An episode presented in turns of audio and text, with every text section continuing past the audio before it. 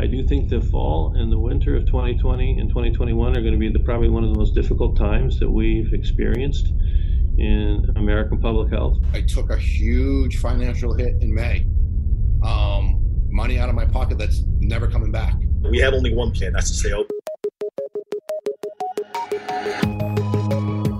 Small businesses like gyms are saying there's no way they're shutting down again. Welcome to our ABC 10 News Coronavirus Impact Podcast. I'm Ben Higgins, and we're looking at the different ways the ongoing pandemic is having an effect on our community. It's not just gym owners, hairstylists, even religious leaders are bristling at new restrictions put back into place by Governor Gavin Newsom. Are they bravely fighting for their rights or endangering their customers and neighbors and ultimately causing the pandemic to last even longer? We'll hear some of their stories in just a moment, but first, here are some of the top coronavirus headlines for Wednesday, July 15th. 15 Del Mar jockeys have tested positive for COVID 19, leading to the cancellation of the next three days of racing. The Del Mar Thoroughbred Club requested all jockeys be tested after two riders tested positive. Within 24 hours, 15 jockeys who also rode at Los Alamitos tested positive. All are asymptomatic. The jockeys will be isolated for 10 days. Races on July 17th, 18th, and 19th are canceled. Racing will resume next Friday with travel restrictions in place for those jockeys. A renewed warning for young adults to take COVID 19 seriously. More and more young people are filling our hospital beds, and today a local doctor explained this virus is not like the regular flu. Many younger people think that this is something that you know you'll get and you'll overcome and everything will be fine. But the complications of this illness are far greater they're much longer lasting and they're far more serious. And so I think it's very important for the public to hear how these things are different. We know that COVID 19 affects the lungs differently than just the flu. Not only does it affect the little air sacs in your lungs that we call alveoli, but it affects the blood vessels in lungs as well. It causes blood clotting in general, not just in the lungs. And that can create very substantial problems with the ability of the lung to deliver oxygen. The county reports that hospitalizations of people ages 20 to 49 has increased since mid June. Dr. Scott Eisman of Scripps Memorial Encinitas reminds San Diegans there's no treatment or vaccine yet and urged everyone to wear a mask, social distance, and wash your hands. At least one gym owner says there's no way he's shutting down again in defiance of California orders. He says there's no other option to stay afloat and his gym is in full compliance with the health order. ABC 10 News reporter Cassie Carlisle spoke to Lou Uredell, the owner of Metroplex Gym in Oceanside. He says he's looking at his legal options. Uredell said he and about a dozen gyms hired a lawyer who will fight the county, including Boulevard Gym owner Sean Gilbert. What Newsom did this time is unlawful.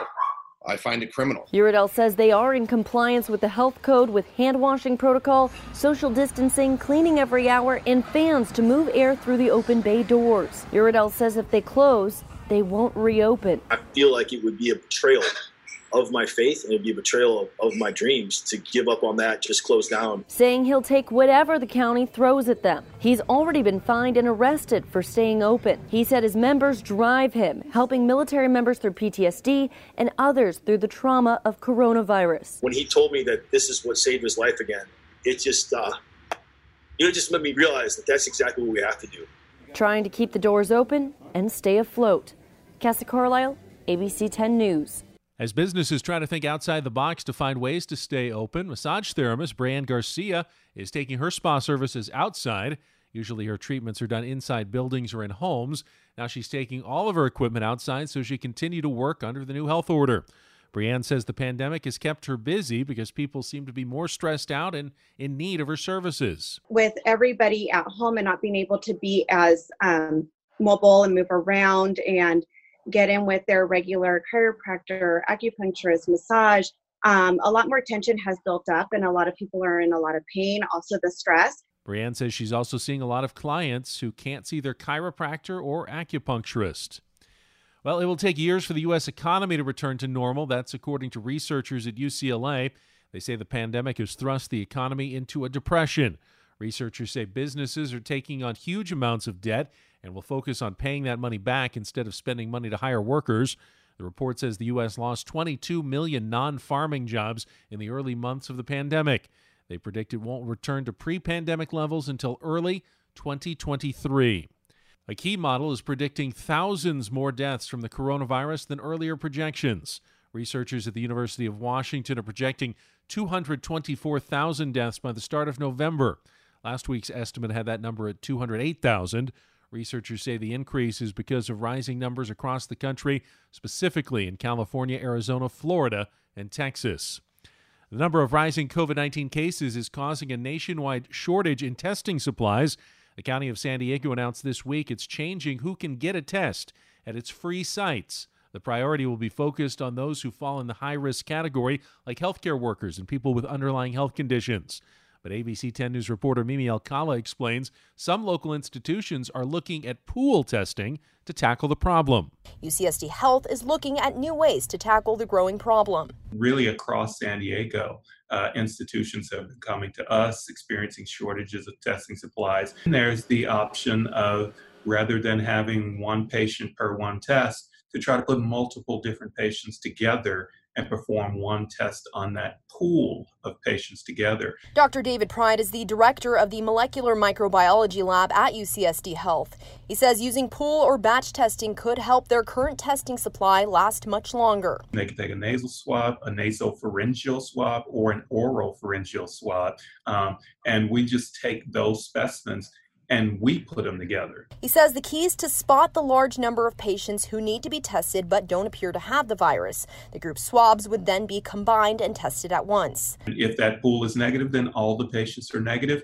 If that pool is positive, then you need to go back and test each one individually. The strategy could be put to use in the next couple of weeks. Something that we certainly have validated to demonstrate that it can work. We uh, uh, have submitted our strategy to the FDA um, and uh, have gotten pretty good feedback uh, about doing it. But Dr. Eric McDonald, the medical director of the county's epidemiology department, said with our current positivity rate across the county, the technique might not be too beneficial at all labs.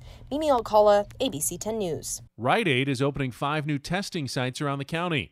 The new sites are at Rite Aid stores in Alpine, Fallbrook, Lemon Grove, Oceanside, and Valley Center. Each one will provide self swab nasal tests to anyone, regardless of whether they're experiencing symptoms. Everyone must be at least 18 years old and register ahead of time. Test will be administered Monday through Friday from 10 in the morning to 8 at night, weekends from 10 to 5 p.m. The 2021 Rose Parade has been canceled for the first time in 75 years. Organizers say large crowds are too risky. According to the LA Times, the Tournament of Roses is months behind in preparation due to stay at home orders. High school bands scheduled to march in the parade have not been able to practice, and international marching bands are also facing travel restrictions. The Tournament of Roses says it's looking to host a televised celebration. The Rose Bowl football game is still planned for January 1st. Back to our top story and the resistance to new coronavirus restrictions in the state of California. Earlier, ABC 10 News anchor Jim Patton spoke to Pastor Art Hodges of the South Bay United Pentecostal Church in Chula Vista. So you have been at odds with the state. In fact, you sued the state last month. We have. Actually, we filed a lawsuit on May the 8th in federal district court here in Southern District of San Diego. Uh, Judge Bashant uh, ruled against uh, us and in favor of the state. We appealed that to the Ninth Circuit Court of Appeals, along with a concurrent injunction, an emergency injunction. And with a narrow split decision, two to one, the Ninth Circuit denied the injunction.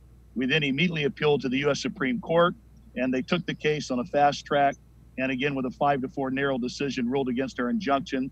So we're back down at the ninth with our with our case still being heard and uh, probably remanding uh, back to the federal district court actually for some revisions to the case but we're still in the legal battle yes. Gotcha. So the fight goes on. You are probably aware of the reports across the country of coronavirus surging through church communities as they hold their meetings uh, do you still feel like you stand on moral ground here in terms of stopping this virus? Absolutely, we do. On two counts. Number one, there is no, as U.S. Attorney William Barr said, there is no crises emergency exception to the U.S. Constitution. So there's no pandemic exception to the U.S. Constitution. So absolutely, our rights should not be abridged. Um, the the basis for which the governor exerted his emergency orders was on two two grounds. Number one, to flatten the COVID curve, and number two, to not overwhelm hospitals. In San Diego County, we flattened the COVID curve within 30 days of the May 19 emergency order closing church doors.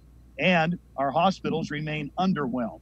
And since that time, I know there's been a recent uh, small spike up, but it still has not reached the level of, of the levels we were at before we started flattening the curve. Furthermore, our church, I think, is a prime example that we are we are absolutely implementing every CDC, state, county health guideline and beyond. Our mantra is we are the safest place in town. We don't have a single case of COVID related to our church as a result of us holding worship services. We just heard the story about Poway wanting to open up its parks to religious groups. Is that something that could work for you? Possibility on a short term, if we were talking one week or two weeks, possibly, not on a sustained basis. Uh, there are things that can only be done in church. For example, we've got to baptize people. There's a number of services that can really only be done, you know, in the in the church itself. But uh, certainly, we're looking at every option right now. As you mentioned that, and when I think of baptizing people, again, there's touching going on there. You're very close to other people. What changes are you making to ensure that you're not spreading the virus? Well, we have uh, ultraviolet uh, bacteria killers on the baptistry. We have uh, chlorine bacteria killers in the baptistry. Uh, those doing the baptizing are wearing gloves, they're wearing masks. Uh, the ones being baptized, we're taking every precaution we can. But that is something that we just simply cannot cease doing because there's a, there's a threat of pandemic spread. It hasn't been realized at our church, or frankly, uh, the hundreds of churches that I'm part of helping oversee in the state of California. Pastor Art Hodges, it's been a pleasure to talk to you. Thank you for your time. Thank you very much for this opportunity. God bless you. We're also seeing some good news as the process of rebounding from the pandemic continues. The American Red Cross is looking for some heroic San Diegans. Nominations are now open for the 18th annual Real Heroes Award. There's several categories, including Good Samaritan, law enforcement, animal welfare, gift of life, and much more. The nomination deadline is next Wednesday. Forms are available on the Red Cross website. Recipients chosen in each category will be honored in a virtual ceremony September 25th. San Diego still faces a long road to recovery even after the pandemic subsides. ABC 10 News is committed to helping San Diegans rebound from the turmoil created by the coronavirus, getting back on our feet, finding jobs, resources, and creative solutions to rebuild. Together, we'll find a way.